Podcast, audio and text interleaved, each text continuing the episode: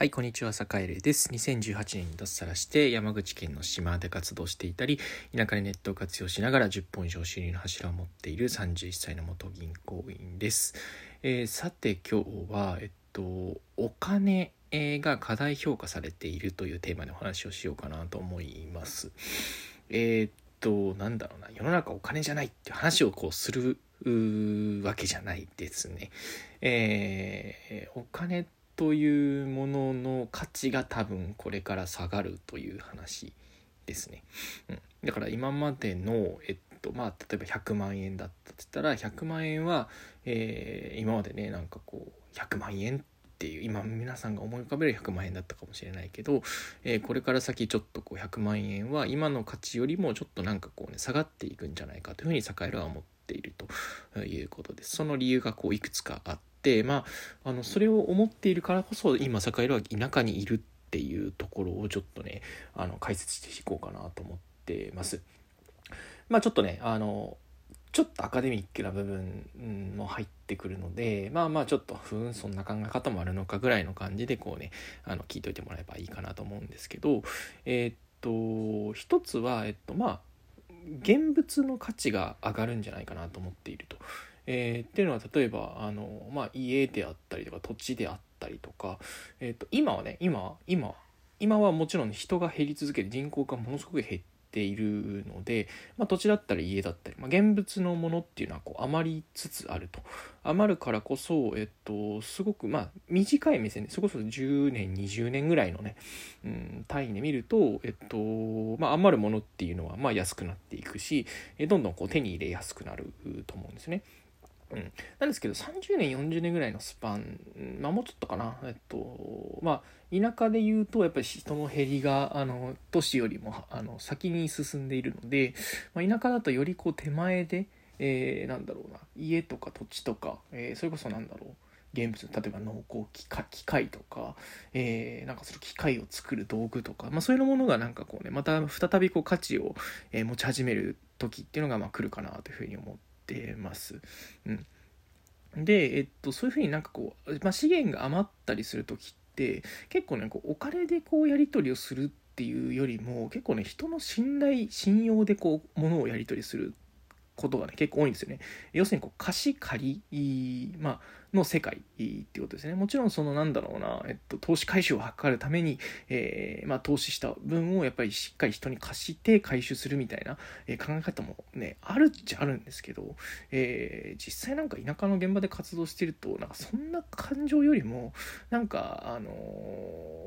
得抜きに、こいつに貸したら後々その貸し借りをこいつはちゃんと返すやつだと思ったらちゃんといろんな大事な資源っていうのを貸してくれるっていう家だったり土地だったりね、っていうところでやっぱり交換価値でいう、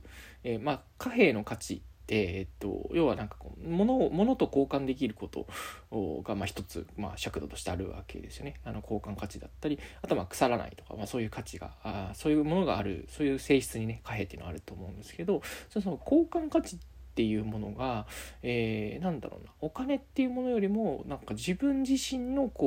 信用だったり人としての信用っていう方により傾いていく世の中っていうのがこれから来るなというふうに思っていると。だからこそ坂井は集落の中できちんと信頼を勝ち得るであったりだとか、あとはネット上においてもあんまり広く浅く、とりあえずフォロワーを増やそうみたいな感じではなくって、もう少しちょっと深く狭くというかね、それこそ今田舎でやってる田舎チャレンジャーラボのメンバーとの関係性みたいなのをもっとやっぱ大事にしたいなと思っていると。それが聞いてはやっぱり自分の幸せにつながると思ってるんですよね。なのでそういう意味で、お金の価値っていうのは相対的にちょっと下がってくるんじゃないかなと思っていると。で一方で金銭的な金融的なマネー資本主義的なね感じでいくと、それこそ資産運用とかそういう観点でいくと、これもまたお金の価値っていうのはちょっと下がっていくんじゃないかなと思っていて、でお金の総量ってめちゃ増えてるんですよね。もちろんものすごい専門的な話をすると、バランスシートトが、両方とも両輪で増えてるから、問題ないみたいな話もあったりするんですけど、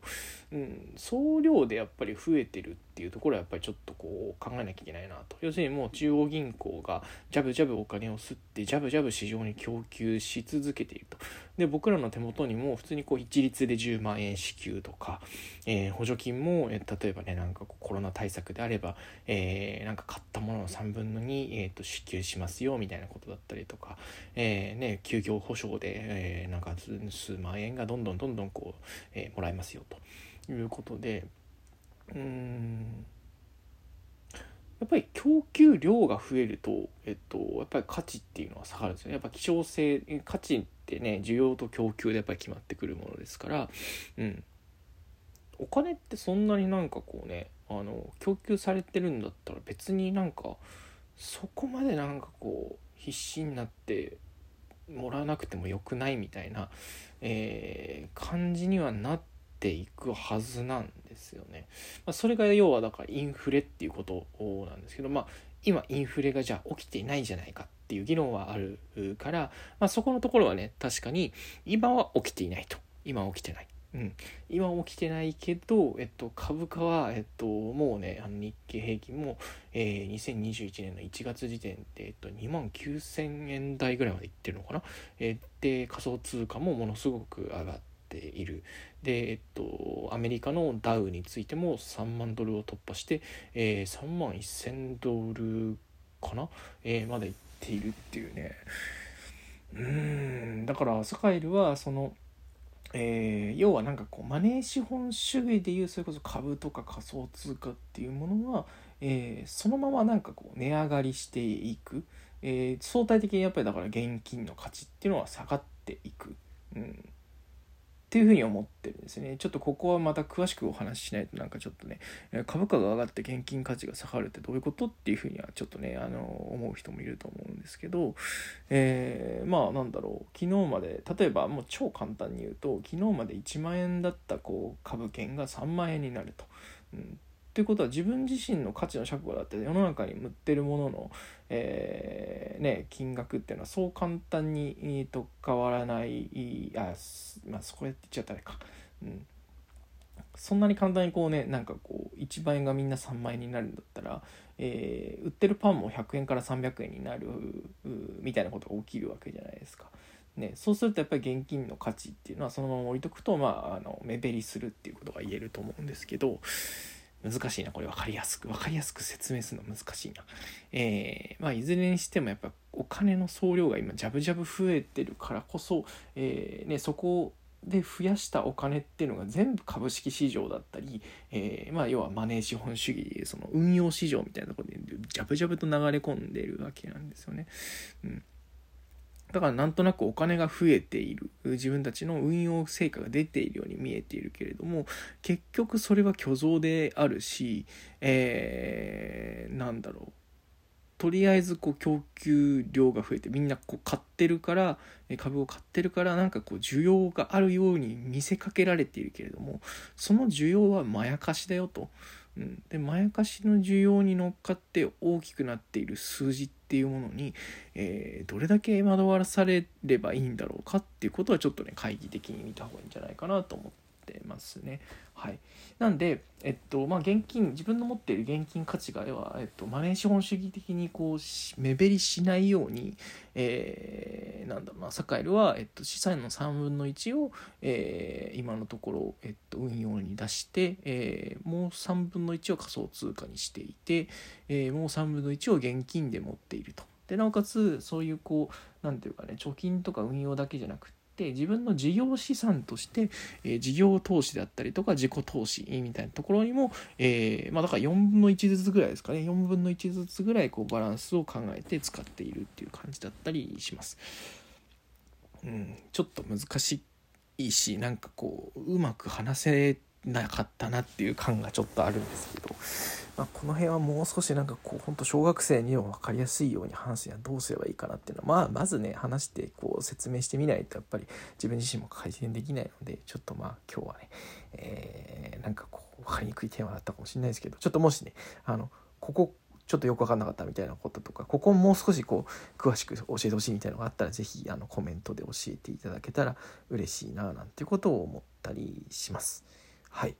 そうですね。なんで僕の方針としてはもう株式市場で運用はするよと。なんでかというとやっぱりねこれからやっぱりお金の総量が増え続けて、それが株式市場に流れ続けるから、そこからは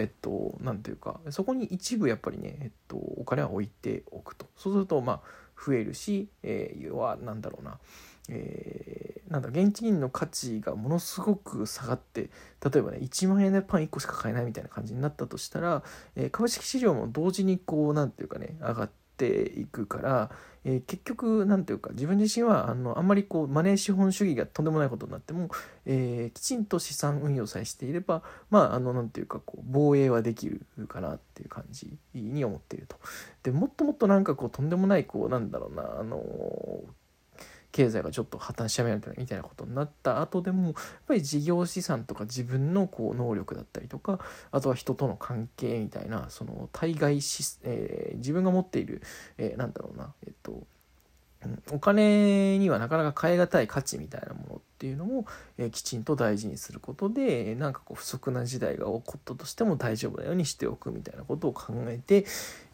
そういうことを考えて田舎に行ったわけなんですよね。はい、なんでだからお金の価値は多分相対的に僕は下がっていくだろうということを見越して、いろいろなちょっとこう打ち手を坂井は具体的にいろいろやっていると。この辺はねちょっとこう本当に具体的な話をし始めるとちょっとこう結構